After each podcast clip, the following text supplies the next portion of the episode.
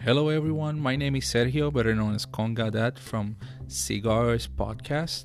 I am one of your co hosts. My other co host name is Bobby Rosa, better known as Cigar Rican. Today, we have a very special episode because it's our first English episode. And with us, we have the great David Blanco, CEO and president of Blanco Cigars Company. This is going to be an amazing interview, and we hope you guys enjoy it to the max. Thank you for being a part of Cigar Podcast. Hello, everyone. My name is Sergio. Welcome to Cigar Aficionados Podcast slash Cigars Podcast. We are so thrilled with our guest tonight. Um, but first, before we introduce our special guest, um, you guys are going to have a blast with this guest, and you guys are going to learn a lot. I want to introduce to you guys my co-host Cigarican. How are you, Cigarican? I'm doing well. How about you, Sergio? I'm doing fine. Um, I am going to go ahead and introduce our special guest. His name is David Blanco. He's the CEO and president of Blanco Cigar Company. David, welcome. How are you? It's a pleasure, Sergio. Thank you for having me. Very kind to have you here, and I look forward to uh, speaking with you and Cigar Rican and uh, answering your questions, and hopefully um, your your listeners can learn a little bit more about our our company and, and what we do with our cigars. So that that is the whole purpose, and you know we develop an audience that is quite young. Uh, most of them are young professionals who are entering the the cigar community um, we also have a more seasoned uh, audience too within within you know our our ranges. However, they love history. They love to learn. And David, uh, you have a lot of, of history right behind not only you as a, as a human being, but also as your family, your business. Um, the first the first questions for for for you for David, it would be um, how did you or when did you fall in love with cigars? That's you know one question we like to ask, and you can take it from there. Uh, well, it's not going to be your standard answer with a certain date or a certain instance or situation. Uh, for those of you that are not familiar with with our family and who we are, I'll have to give you a little background. Uh, we are uh, a Cuban American. Uh, I am of Cuban American descent. My family is Cuban my father and uncles and uh, family before him were, were born in Cuba. Uh, I am the first one born in the States, and I was born in Chicago. Uh, that being said, our family also has a history. Uh, I am the fifth generation in the tobacco cigar industry, but the firstborn in the United States. So, giving that that preface, uh, cigars and cigar smoke and the aroma have always been around my family and my, my growing up. So I had always had the aroma of cigars growing up, either in my house or my family households that I visit. And so it's always been a part of my life. So I, have kind of grown up in that uh, vein of understanding cigars. Uh, it's it's it's like a knife and fork, right? Cigars, Cuban coffee, uh, Dominoes. These are all things that have been a constant and always present in my life. Um, even though I had not been smoking them, of course, when I was very, very young, it was something that was always there. So growing up, it was something that I knew, like driving a car, that I would do when I get older of age, and I did so at a very young age. Uh, I I didn't exactly understand a cigar the first time I smoked it because it was like anything else, a learning experience and understanding. And I had very good teachers because they were people who had been smoking and in the, and having a a very vast experience of why things taste a certain way in the tobacco. So it wasn't your your your father handing a son uh, his first cigar and saying, "Here, kid, try this, see what you think." It was more of an of an experience of now you're of age. Here's a cigar, and let us tell you about this. So the education that came along with it I was able to find and appreciate what I was doing and the act of smoking a cigar, what it meant. It was more than just smoking a tobacco product. It was almost a, a rite of passage that you're of age now, and this is what men in the family a do, and something that is part of your heritage and a legacy of the family for over 100 years. 1886, our family started growing tobacco. So, wow. So for me, it wasn't, you know, just a, what was your first cigar and what did you think? And a little bit different experience, but it was at a very young age. Uh, I appreciated it immediately because I was not only given the cigar to smoke and, and you know, asked what what do you think of it. I was explained. Uh, it was explained to me what it meant, how it was rolled, why how we did things, how our family's heritage had grown from that, and how our family did this back in Cuba for generations, and where your grandfather, your great grandfather, what your grandmother's family, all of these things. So to me, the cigar embodied a history of my family or the heritage of my family, a legacy that my father was then passing to me to experience more than just a mere cigar. So, wow, deeper experience and a deeper meaning than than the question usually implies for somebody. So, I, am sorry it was a long way of explaining it, but it was truly uh, uh, a cathartic experience with regard to an opening of a, a, a rite of passage. And here's what, even if you're not in the business, back then it wasn't an issue of I was going to be in the cigar business. It was an issue of a progression in manhood. You know, we don't have quinceañeras as men, right? Exactly. So my quinceañera was here's your cigar, and and let me tell you about what this means to our family. So that is that is wow that is a very deep answer and i know our audience will will treasure it because um, you know sometimes we talk about sto- about our family history or about things that happen and we are so short on our answer when we should be looking deeper right and you just gave us an answer just because you also uh, belong to a family which um, has they have been in the history books of tobacco. Like I have read books and I have seen videos and documentaries where your family is mentioned. So, you know, we you have a big, big history and a big responsibility. Now, David, I wanted to ask you about what moment uh, define you in in first of all what moment define you as a as a as a person that would be interested in leaving a legacy, right? You mentioned the legacy, your legacy that you're going to be leaving those who come um, after you. And what other moment define you that you said, I I get this. I get this cigar, this cigar history, this cigar, what my dad, what my uncle, my great grandfathers, grandfathers used to talk about. When you did you finally say you were mature enough and you say, Well, I understand this now I think it was imparted to me the importance of it, so I understood it as I began to smoke. So it was part of the growing up process. Like I said, it was immediate in that this is more than a cigar I'm handing you to smoke, son. Um, but it was part of a legacy and heritage. So I grew up uh, my age, uh, the mid '80s to uh, to late '80s to late '80s is when I started smoking cigars. Before it was a fad uh, for younger generations to smoke cigars. So at the time that I began smoking cigars, it was basically uh, older men uh, playing dominoes, drinking Cuban coffee, in you know the, the term they use is wife beaters, right? The tank tops that yeah. that the old men would. yeah.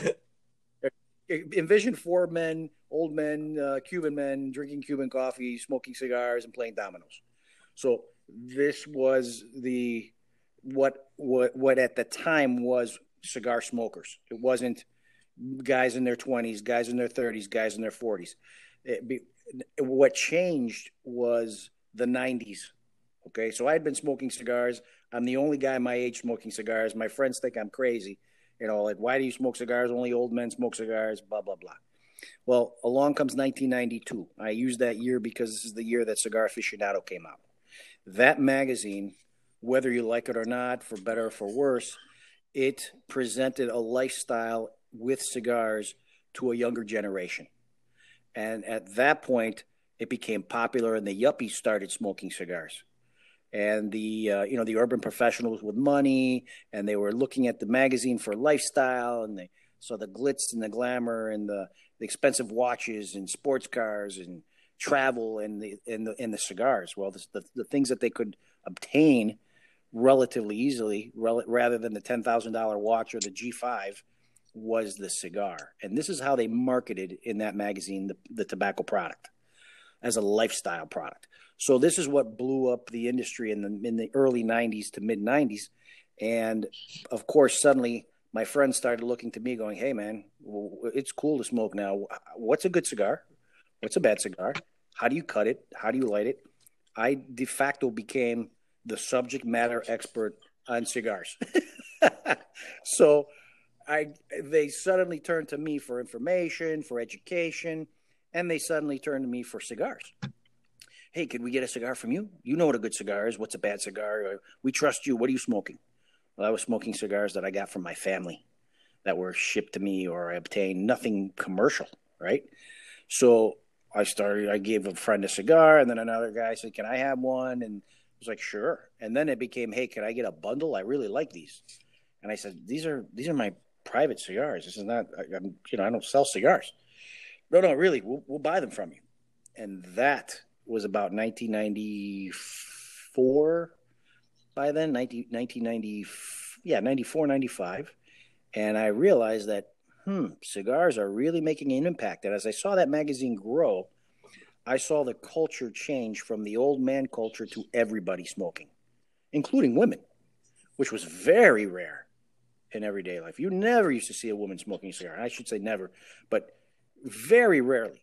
So at that point, I saw the opportunity that maybe this is a chance for me to get back into the family business that I had been separated from by our family leaving Cuba as a result of the Cuban Revolution, and an opportunity to reconnect to the family's heritage that had been lost. So at that point, I said, well, let's, I can't do this by myself. My mid 20s, um, I would have to ask my father and maybe my uncle, his brother. Uh, maybe they'd be interested. If they were interested in doing this, we could become partners and relaunch our the modern version of what our family used to be, and we will call it Los Blancos Cigar Company. The Blancos being my father, myself, and my uncle. And uh, they pointedly uh, pointed out that you know, I'm, I'm in my mid 20s, young man. Um, and they said, if you're really serious about this, then you should uh, uh, invest everything you own, and then we'll know you're serious and we'll consider it. So they were basically wow. my bluff. they wanted to know because at, at that point, I knew very little about what it took to be A, in business, and B, in the cigar business. Uh, them knowing what it really took, they looked at each other and said, "Is he really serious at his age?" And I, I said I was, and they said, "Well, you, you prove it to us. Invest everything you own." And so that's what I did. Uh, all in, you know, like the chips on the on the poker table, and they matched uh, my funds and and exceeded them in some cases, because of course I'm much younger than them. And we got this thing off the ground, and we incorporated in 1998 with Los Blancos Cigar Company. Um, we, we wow. divided the responsibilities. Uh, my father handled uh, legal uh, issues, administrative issues, licensing issues, import exportation, uh, all doc- types of documentation, uh, contracts, taxes.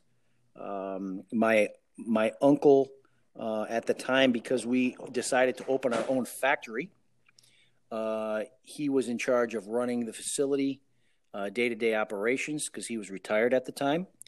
Uh, my father was still working, uh, had another job, and I was also working a full time job.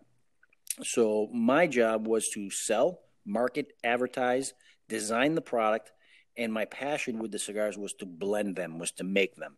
Even though I wasn't going to be able to run the day to day operation, I was the one that was going to have to sell them. So I wanted to create the product so I could sell it my desire and learning in the aspect of learning the tobacco industry was not farming it was not fermentation it wasn't rolling my particular expertise was of interest was blending So that's what I decided to do, and somebody had to do it. Uh, so I did that. I created the blends, designed the packaging, gave it to my uncle Francisco running the factory, the day to day operations.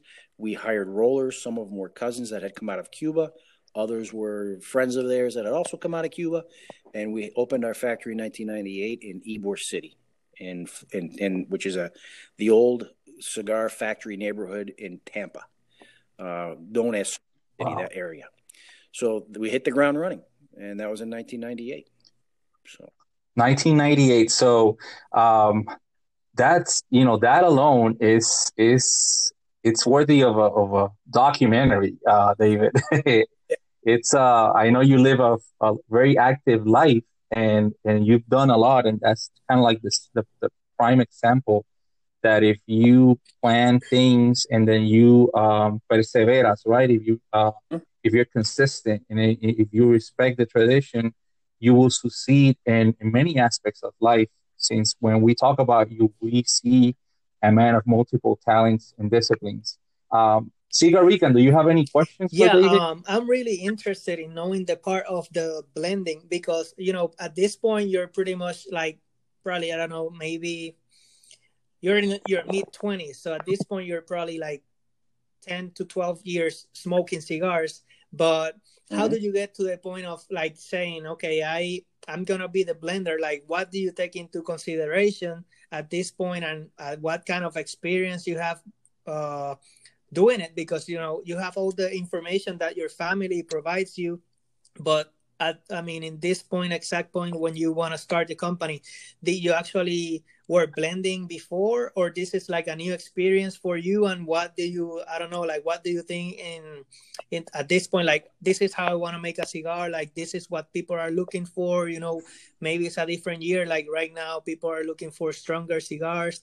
I don't know if in that point that was kind of like the you know the hot uh you know merchandise you know what i mean? Like uh Sure. So I was pretty green at the beginning with regard to the manufacturing side.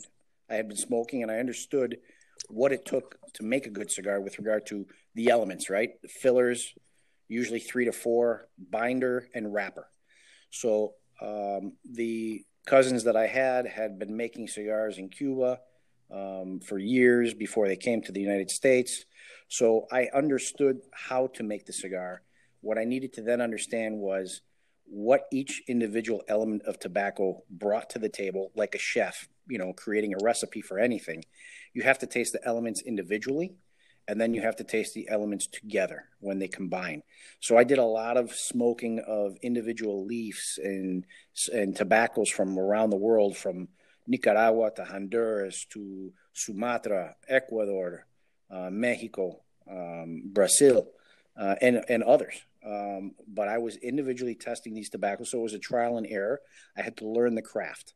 So once I learned what the individual elements brought, like a chef tasting, you know, sugar and different types of spices and things of that nature, you then learn to try to combine them.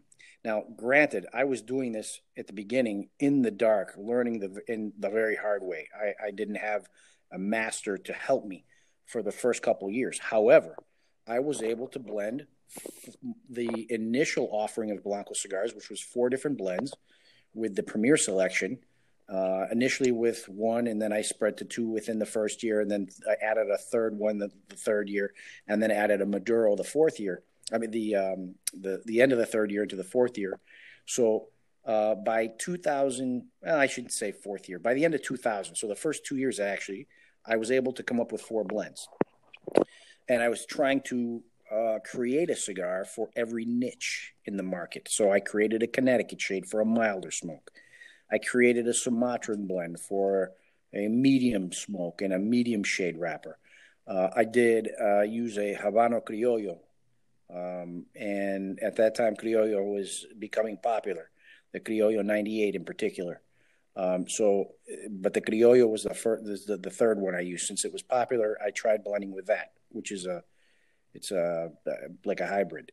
Um, so then um, I then ventured into the Maduro, which I found to be the most difficult because I had very little experience. But unfortunately, what happened in 2000, uh, I say unfortunately because it changed the trajectory of the company for for good and and for bad. Uh, it was a serious year for the family. My uncle Francisco, uh, who was a 20 year Vietnam veteran, uh, became disabled as a result of his exposure to Agent Orange. And he was diagnosed uh, with multiple sclerosis and then was unable to walk. Two years into the beginning of the company, and almost overnight, he started having numbness in his legs, inability to walk, and he couldn't operate the factory. So we had invested everything we had into the primarily the factory because that was the the major investment to build something like that. And the man who operated the day-to-day operations could no longer do so. It was at this point we called on our family. My father and Nestor Plasencia are cousins. Uh, Nestor Plasencia is of huge fame in this industry. He is the largest tobacco grower and cigar manufacturer in Central America. You can't pick your family. I just happen to be very lucky to have him and my father be cousins. He called Frank, uh, or my father called uh, Nestor up and asked if we could move production because Frank, Francisco, we call him Frank for short, could no longer operate the facility. And Nestor agreed, no problem, come on down, we'll take over the production, since we were getting tobacco from them anyway. So in 2000, we closed the factory in Ybor. Uh, Frank, for all intensive purposes, uh, left the company. He could no longer function uh, normally in, in, in business, and he had health concerns and uh, it was just my father and I. And the day to day operations of the factory were taken over by the Plasencias. So this is where fate interceded. Now I told you the bad part of what happened in 2000. The good part was that I got to move our production to the Plasencia factory, and it was there that I met my mentor. His name was Evelio Oviedo Dominguez. This man was the master blender at the Plasencia factory but in his own right was extremely famous. Anybody in the industry that was in the in the production and manufacturing side of cigars knew who he was. Prior to the Cuban Revolution, he was the uh, Cigar Rollers Union president in Cuba. Wow! wow! Yes, he was in charge. He was also the uh, head of quality control and production at the H. Upmann factory in Cuba. And he is credited for a gazillion blends in his life, but the best two that he's known for is the Montecristo one and Montecristo number two. He was the blender. Wow. So this wow. man has been around this industry since he was eight years old. Unfortunately, he died in 2009. Uh, but I had a good nine and a half years, almost 10 years with him to learn everything that I could possibly learn and to learn how to continue to develop the process of learning uh, as tobaccos change, as the varietals change, as the regions in which we grow tobacco change. So he gave me the ability to, to, to understand how to adapt as the industry changes and tobaccos change. Never to be afraid to use new tobaccos in different ways from different countries, from different regions, which is the ability that I had at Plasencia that you have at very other, very few other factories. Since they're the largest manufacturers and growers of tobacco in Central America, they don't only grow a huge amount, but they also buy a huge amount because the diversity of the different cigars that they make for different companies has to be, you know, the entire gamut of opportunity. So we have 15, 16 different countries that we buy material from. So if if the country is growing legitimate premium tobacco, the Plasencias have the ability to obtain it. So when I walked into that factory with the master and the material, my ability to to progress uh, accelerated, and uh, it appeared that I had some natural talent to pick this up. Uh, with the hard work that I, you know, my dedication to it, as you mentioned before, my perseverance, I really wanted to learn everything I could possibly learn because this was becoming my life. It became my full time job. I quit my other job. This is all I did slept breath. So David, um, I I wanted to I wanted to kind of like make a pause right here because so this is the timeline that we're speaking of, but let's rewind right a little bit. And while we have that timeline, there's a parallel timeline that's going on at the same time.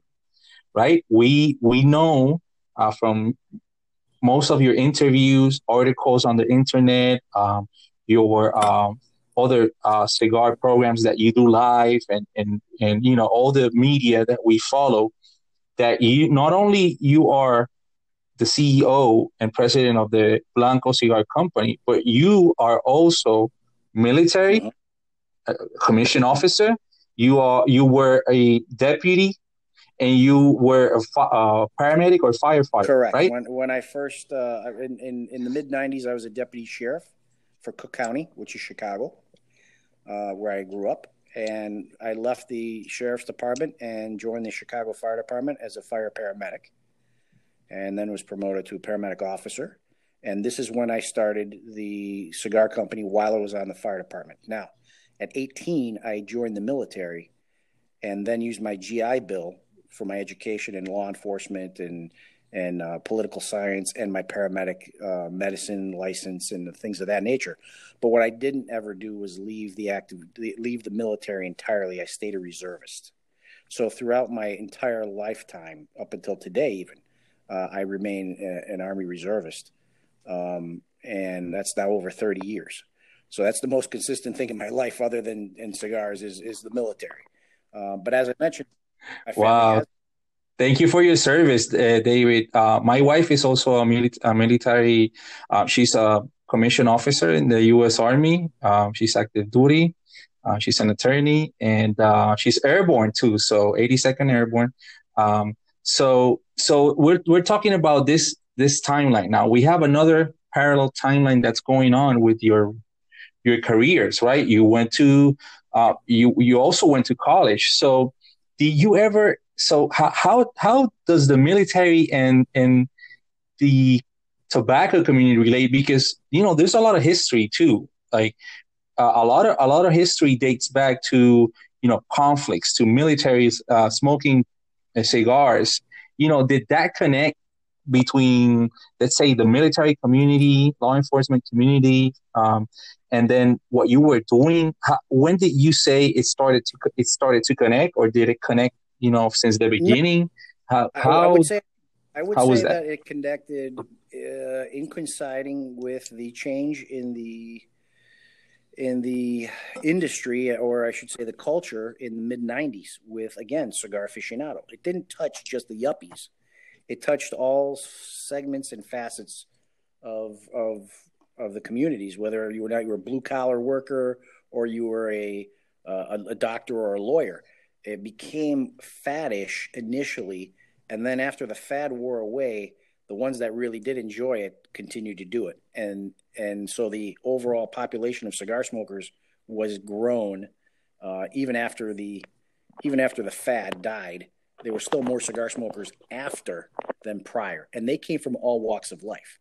They came from blue collar smokers uh, to to your professionals, you know, lawyers, doctors. It didn't it didn't really matter. So when I was in the fire department and I initially had started my company, um, I was known as the cigar guy because I always had cigars with me, and the firemen would love to buy the cigars that we had.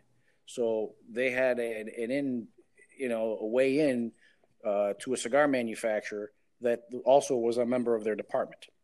So even from that point, um, I was known as the cigar guy, even though my full time job was the Chicago Fire Department. Um, so when I left, uh, but then another another catastrophe occurred. So we, we closed our factory in 2000 and went to Plasencia. So we had a good year under our belt, and then a year and a half, and then 9 11 occurred. Uh, everybody remembers that in, uh, in New York and Washington, D.C., for that fact, in Pennsylvania. Uh, being a, a, active member of the Army Reserve, and my father at the time also an active member of the Army Reserve, we were all military. You know, um, my father was activated immediately and deployed. Uh, so he handed me the keys and said, Good luck, son. You're on your own. Um, I, I might not be back for a year or two, you know.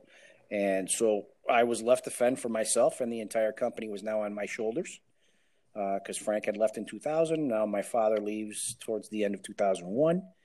And uh, I did the best I could, and I did the best I could for another I don't know six months because then I got called, And once I was mobilized and activated, uh, I had to close the doors, simply walk away. The, the world came first, and my service my, had an obligation. And, you know, they rang the doorbell, and you have to answer. So um, we put our personal and professional lives on pause, civilian lives, and we put our military hats on and uh, proceeded. Uh, I was gone for 18 months. My father for two years.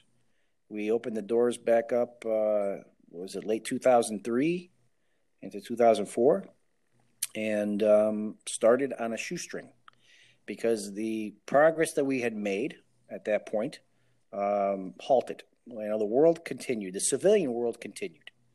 Um, and we just vanished. We evaporated in, in, in, a very short period. My father evaporated the day of 9 11. And then I continued to function with the company and no changes for six months. And then when they called me, I was literally gone in two weeks. So in two weeks, the lights turned off from functioning to gone. Uh, was so abrupt wow. that uh, I, I, had time to talk to my salesman. At the time, I had sales uh, reps, uh, uh, as we call them. They're uh, brokers, you know, that work for multiple companies. And they represent different lines. I had um, a country full of them, nobody working directly for us as in house. So when I told them that what the situation was, that we were having to close because of the situation in the world, they wished me the best. Were sorry to hear it, and uh, carried on. When my father and I came back, um, uh, sales had dwindled to almost nothing because when the reps stop representing you in the shops, you kind of fall off the shelf. You need representation on boots on the ground, as they say, in the in the retail shops. Um, so we kind of fell off the uh, the shelves. And when I came back to re, re you know re, reignite the ind- you know the company, uh, I found that when I turned to those cigar reps, those brokers, they were like, "Hey, we'd love to have you back. However, uh, you know, we've filled our portfolio with other brands that have come out since you left, or other brands that we were interesting since you know you fell off the map, and uh, we just couldn't leave a space. We need, you know, they that's how they make their money, so they needed another brand to take my place. So they were unable to take us back. Uh, all of them, as a matter of fact, you know, life moves on. Life wow. moves on. So I was back to myself, my father, and uh, our investment was pretty much devastated the first time with the loss of the factory. We then had two years of dwindling almost to zero sales, lost lost most of our customer base because we had no representation, lost all of our representation and couldn't get them back. And at that point, my father turned to me and said, "Listen, Dave, um, you know sometimes things weren't meant to be. This was no fault of your own. You know the world gets in the way sometimes." And circumstances and times, you know, dictate outcomes of them. Some things, you know, it's nothing to be ashamed of, or you shouldn't feel like you're a failure. It, might not, you know, it just wasn't meant to be. There's other things that you can do. I'm, I'm college educated. Uh, you know, I've had experience in other fields. And he said, uh, you know, it's okay if if we don't do this, if we don't get back to this. I quite frankly told him that I've never quit at anything in my life, and I could not walk away. I just could not walk away. We succeeded despite the issue with the factory, and we succeeded and continued to grow this business and, and had a head of steam and a lot of momentum. It was no fault of our own that this occurred. So if I could do it once, I could do it again. Unfortunately, this time was going to be on a shoestring budget because we had already blown our wad the first couple times. So it was up to me to travel the country, reintroduced the brand. People were, you know, we showed up to the trade show and we had missed a year and they were like, we, what happened you guys? You evaporated. We thought you went out of business. We thought you had money problems, tobacco problems. I said, actually, no. Uh, I was in Afghanistan and my father was in Iraq. And they were like, really? Well, thank you very much for your service. I'll take, I'll take 10 boxes. Wow. so Wow. This put us back on the map. And not with everybody, mind you, with enough to get the momentum to begin to move again.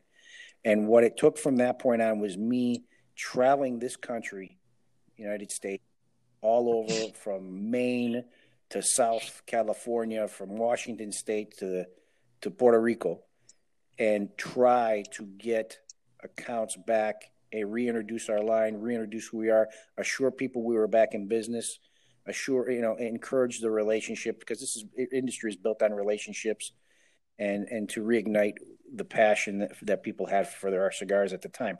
You got to remember boutique brands in 1998 and 2000. We were one of the first. There were very few, very very few. So we were definitely a novelty and it was a new concept. So people were still not necessarily sold on smaller brands growing. They were they already had the big names out there, you know, the the Fuentes, the Padrones, even Nick Perdomo was relatively larger size back then. You know, so these names, Oliva yes. was already relatively well known name.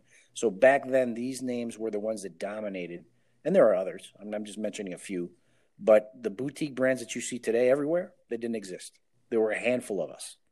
So yeah, so la- our last episode we talk about boutique brands, and as soon as you looked up information on the internet, your name came like it was you know right there at the top, and uh, and you know uh, that is something that we love our audience to know because you know it's nowadays people who are starting now they will see hundreds of boutique brands. But mm-hmm. back then, it was something very, very special, you know, and, and it was something, it was hard to be recognized because there was no uh, internet like it is now. There was no marketing, social media marketing like mm-hmm. there is now. It, you know, it, it had to be done by flying from state to state like you've done.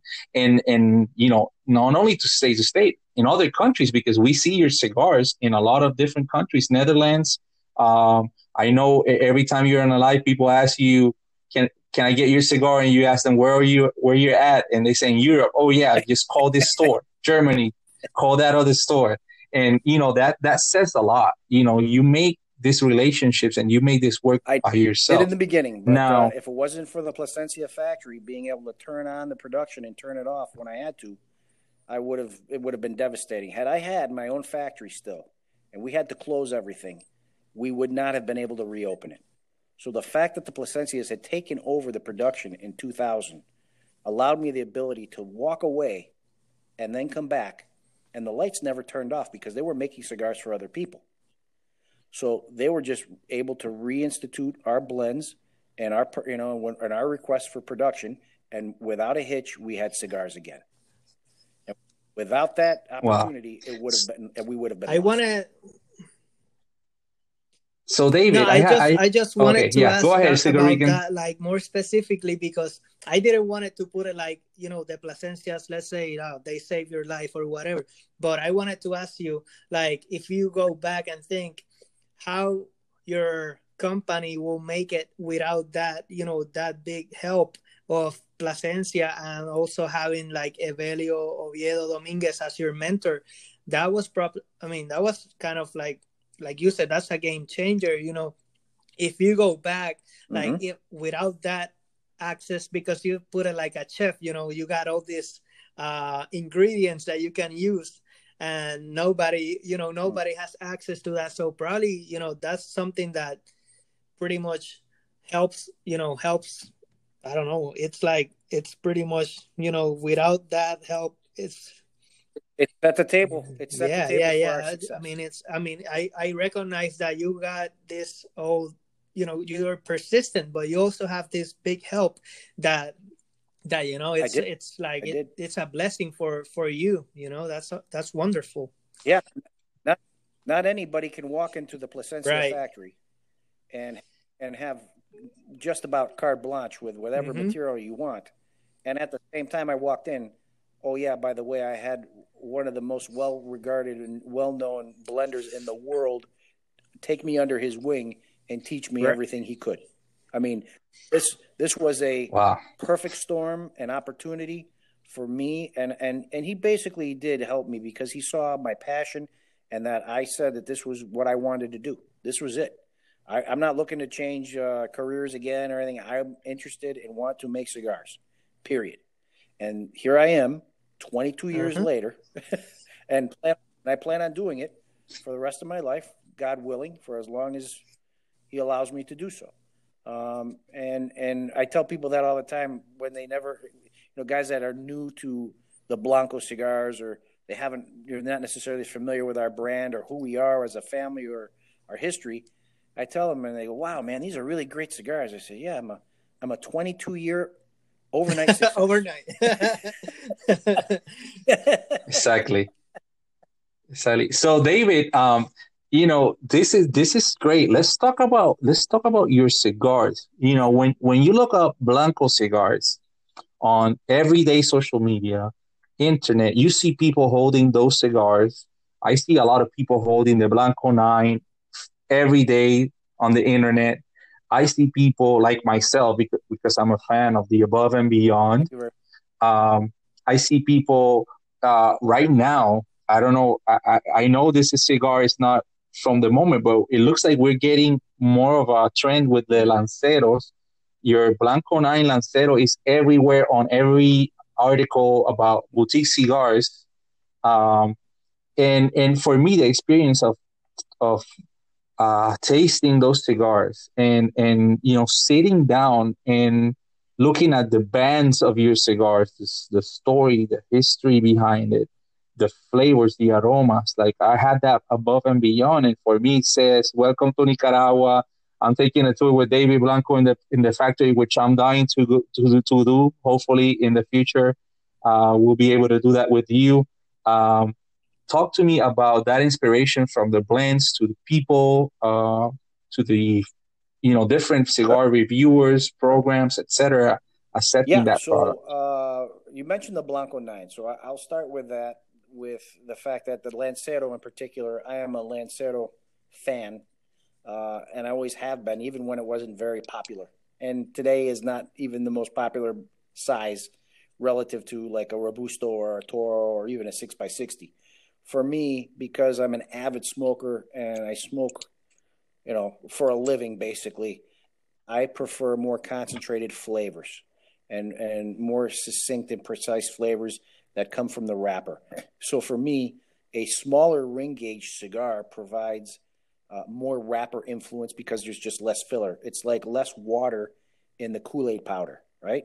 the more water, the more water you yeah. in the Kool Aid powder, the more diluted the the flavor of the Kool Aid is. It becomes watered down.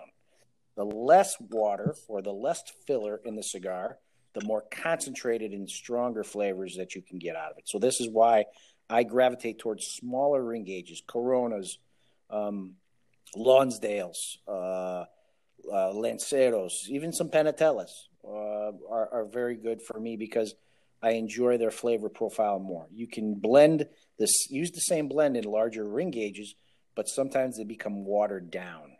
Um, it's just too much filler and it takes away from the wrapper, you know, diameter wise. Uh, that said, the Blanco 9 was also rated number one cigar of the year uh, by consumers on iRobusto, and I believe it was in 2018.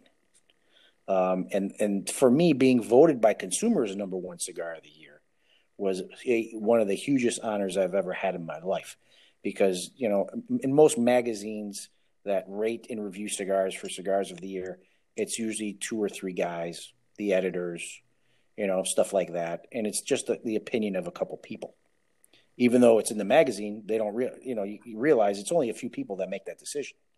When the consumers get to vote over you know 60, 70 cigars to choose from, and you get number one, you must be doing something right. Yeah. so pretty good. Indi- yes, pretty good totally agree. Doing something right. I also got a number two rated cigar of the year with the Blanco Liga Exclusiva de Familia with a Pennsylvania broadleaf Maduro. So I had a Maduro that was also rated a number two by consumers. So uh, the Primos Estate selection is another one of our lines. When we brought that out in, oh, I think it was 2007, uh, I believe. In 2008, it received one of the best value cigars of the year in Cigar Aficionado. It's since got some subsequent high ratings as well, but best value cigar of the year is also one of those uh, very highly touted uh, re- reviews as well. So we've had very good. Um, I don't hate to use the word luck because this is not luck we've had very good uh, outcomes with regard to people reviewing our cigars. The Blanco Nines also received a 95 in CA, a 93 in Smoke Shop, uh, our Smoke Magazine, a 90 in Cigar Snob, Um, so we've we've had reviews from around the planet and different reviewers. As you mentioned, you were talking about different reviewers that have well received our product, and as a result, it's helped educate the consumers about our product. And with the advent of social media and online sales and things of that nature, it has allowed us to become more global in our ability to reach people, which before, as you mentioned, and I was just describing to you in the early days before the huge social media outlets, it was us driving around. You mentioned flying around the United States. I was driving everywhere because, as you know, there's a cigar wow. shop everywhere. Every town, every county, yeah. every state, there's a cigar shop. So for me to fly from one city to another, I would be missing all the shops in between. So we would drive the entire way, a lot of the times myself, and and just meet people, talk about our cigars, introduce myself, hand them some cigars, hand them my business card, see if I could get them to smoke a cigar with me, and see if they'd like to place an order and open up an account and become a retailer with us, or I'd have to follow up. So it was a long, drawn out process. The development of the relationships is all about what this business is. My father always used to tell me, you can have the best cigar on the planet, and we all say that. We know cigars are very subjective, but we can have a cigar that we all believe and everybody can agree on is one of the greatest cigars on the planet. But if they don't like you, they're not going to buy it. However, you could have a mediocre cigar, but if everybody loves you, you got a chance. That being that being said, wow. he was trying to illustrate the fact that this is relationship based. Everything in sales is relationship based. So uh, I've been able to be around the industry long enough to to realize that he wasn't lying. I've had some very good cigars out there by people's names that I won't mention because it's not the point of the conversation. But the point is, is that they're not successful in business because they are not liked by industry insiders and or people that they, they just don't like doing business with them. They're pain. They're they're grumpy or they're just not pleasant people. But they have great cigars, but it hasn't served them because you have to have a relationship as well as a good product. So we try to provide the service, good product, maintain a good relationship.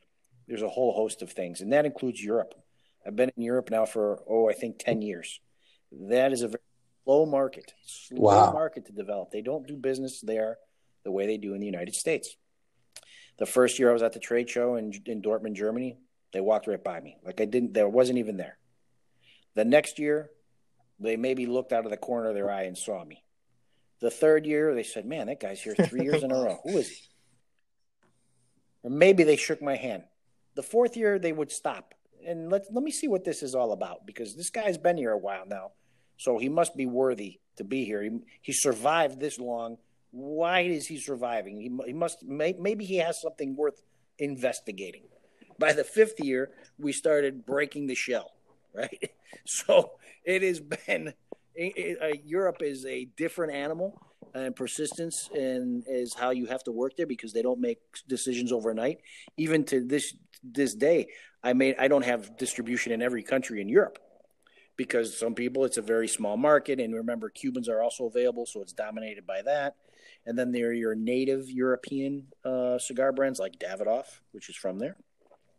So you also have to compete with something that everybody knows and has been smoking for years. But those that have given us an opportunity, we continue to grow our brands in their markets, whether it's Germany uh, or Holland or uh, Switzerland or you know places like Estonia, Lithuania, Latvia, Wow. Um, uh, Luxembourg. Um, we're opening up Belgium this year. Uh, I mean, France, uh, Andorra. I mean, there are even the little countries. So we continue to grow. We also have some countries in Africa that sell our cigars. We're opening up the Middle East this year. We have countries in Asia that sell our cigars Malaysia, Vietnam, um, some other countries, I believe, also have our cigars. I think Thailand has our cigars now, uh, not to mention Canada. Uh, we have the Caribbean, the St. Martin, and of course Puerto Rico, Dominican Republic. We export to the Dominican Republic. Okay, if you can believe that, and I no shortage wow. of cigars, but they want something different, and and Nicaraguan tobacco has become very popular. So we distribute in the Dominican Republic. We distribute uh, one of our brands in uh, Aruba. Uh, we've also had contact with people. I used to have somebody in Argentina. We're looking for somebody else right now, but Argentina. So it's a global market for us now, and uh, that would have been impossible uh, if it not had been for the advent of social media. Because now it's a global community. I talk to people all the time on social media. Those people you say holding my cigars, I talk to them all the time, and they're from all over the world. Uh,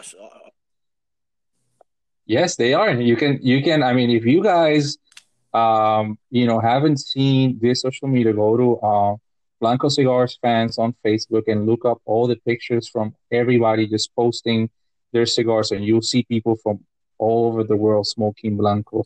Uh, now, David, we have four minutes left before it cuts off. I wanted to just touch up really quick on on one of my favorite products that you have is the Above and Beyond. Uh, one of the things I wanna, I, we're going to be touching a little bit more of detailed information with that cigar on our content and um, and our pages. However, so that flavor of that blend is just fantastic. Is that one of those cigars that in Dominican Republic people want because this is so different from everything that I, for example, in my local shop, um, that is so different from everything so that I can buy in my local that shop. I created to help give back to. Uh, it's called Above and Beyond as a brand, and the line is called Heroes. Heroes are the ones that did not make it back. That's in in serving their country either in the military or in civil service, whether it's police, fire, EMS, lost their life in service. That's what we call the heroes. So we wanted to give back uh, to uh, some non for profit organizations that help the families of those fallen heroes, regardless of the uniform they wore.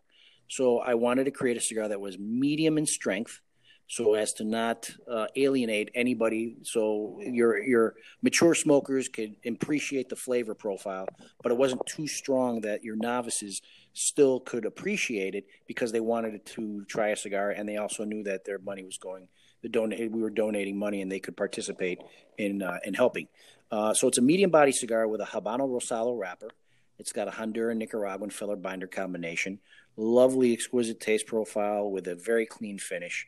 And I'm glad that you enjoy it, and I hope a lot more people do because not only do you get a good cigar out of it, but you end up helping some people's families um, that are no longer with us, that sacrificed for our freedoms, uh, law and order, uh, and in some cases to save people's lives. As firemen, you know, uh, sometimes also surrender their life in fires and and things of that nature. So, especially right now with everything that's going on, it's a very sensitive topic, but uh, we try to do our part and give back, and that's part of that selfless service that I learned in the military. I had I've worn all three hats. I've been in the police department, uh, law enforcement side.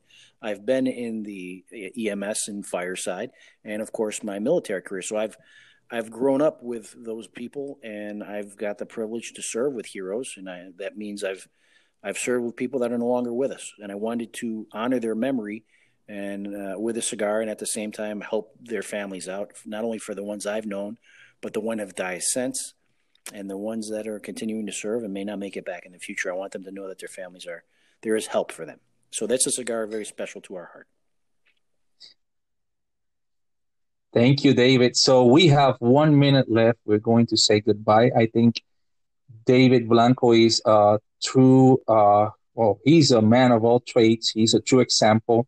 I hope one day you get to write a book um, about you know all your of your pretty much all your life. I think it's been amazing, Thank and you. I wish you the very best uh, in the up and coming things that you have with your company.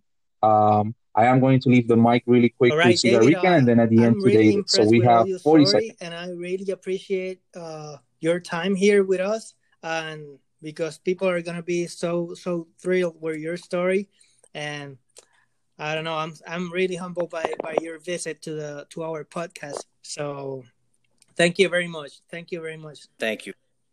Thank you very much for having me, guys. If you guys want to learn more, and unfortunately, an hour goes very quickly. I am been graced on the cover. This is the current issue of Smoke Shop Magazine. I'm on the cover and the featured article. So if you want to learn more about some of the things we talked about and our products, you can check out that current issue as well. It's posted on our Cigar Fans page again, Blanco Cigars Fans. All right. So, thank you very much, guys. Stay.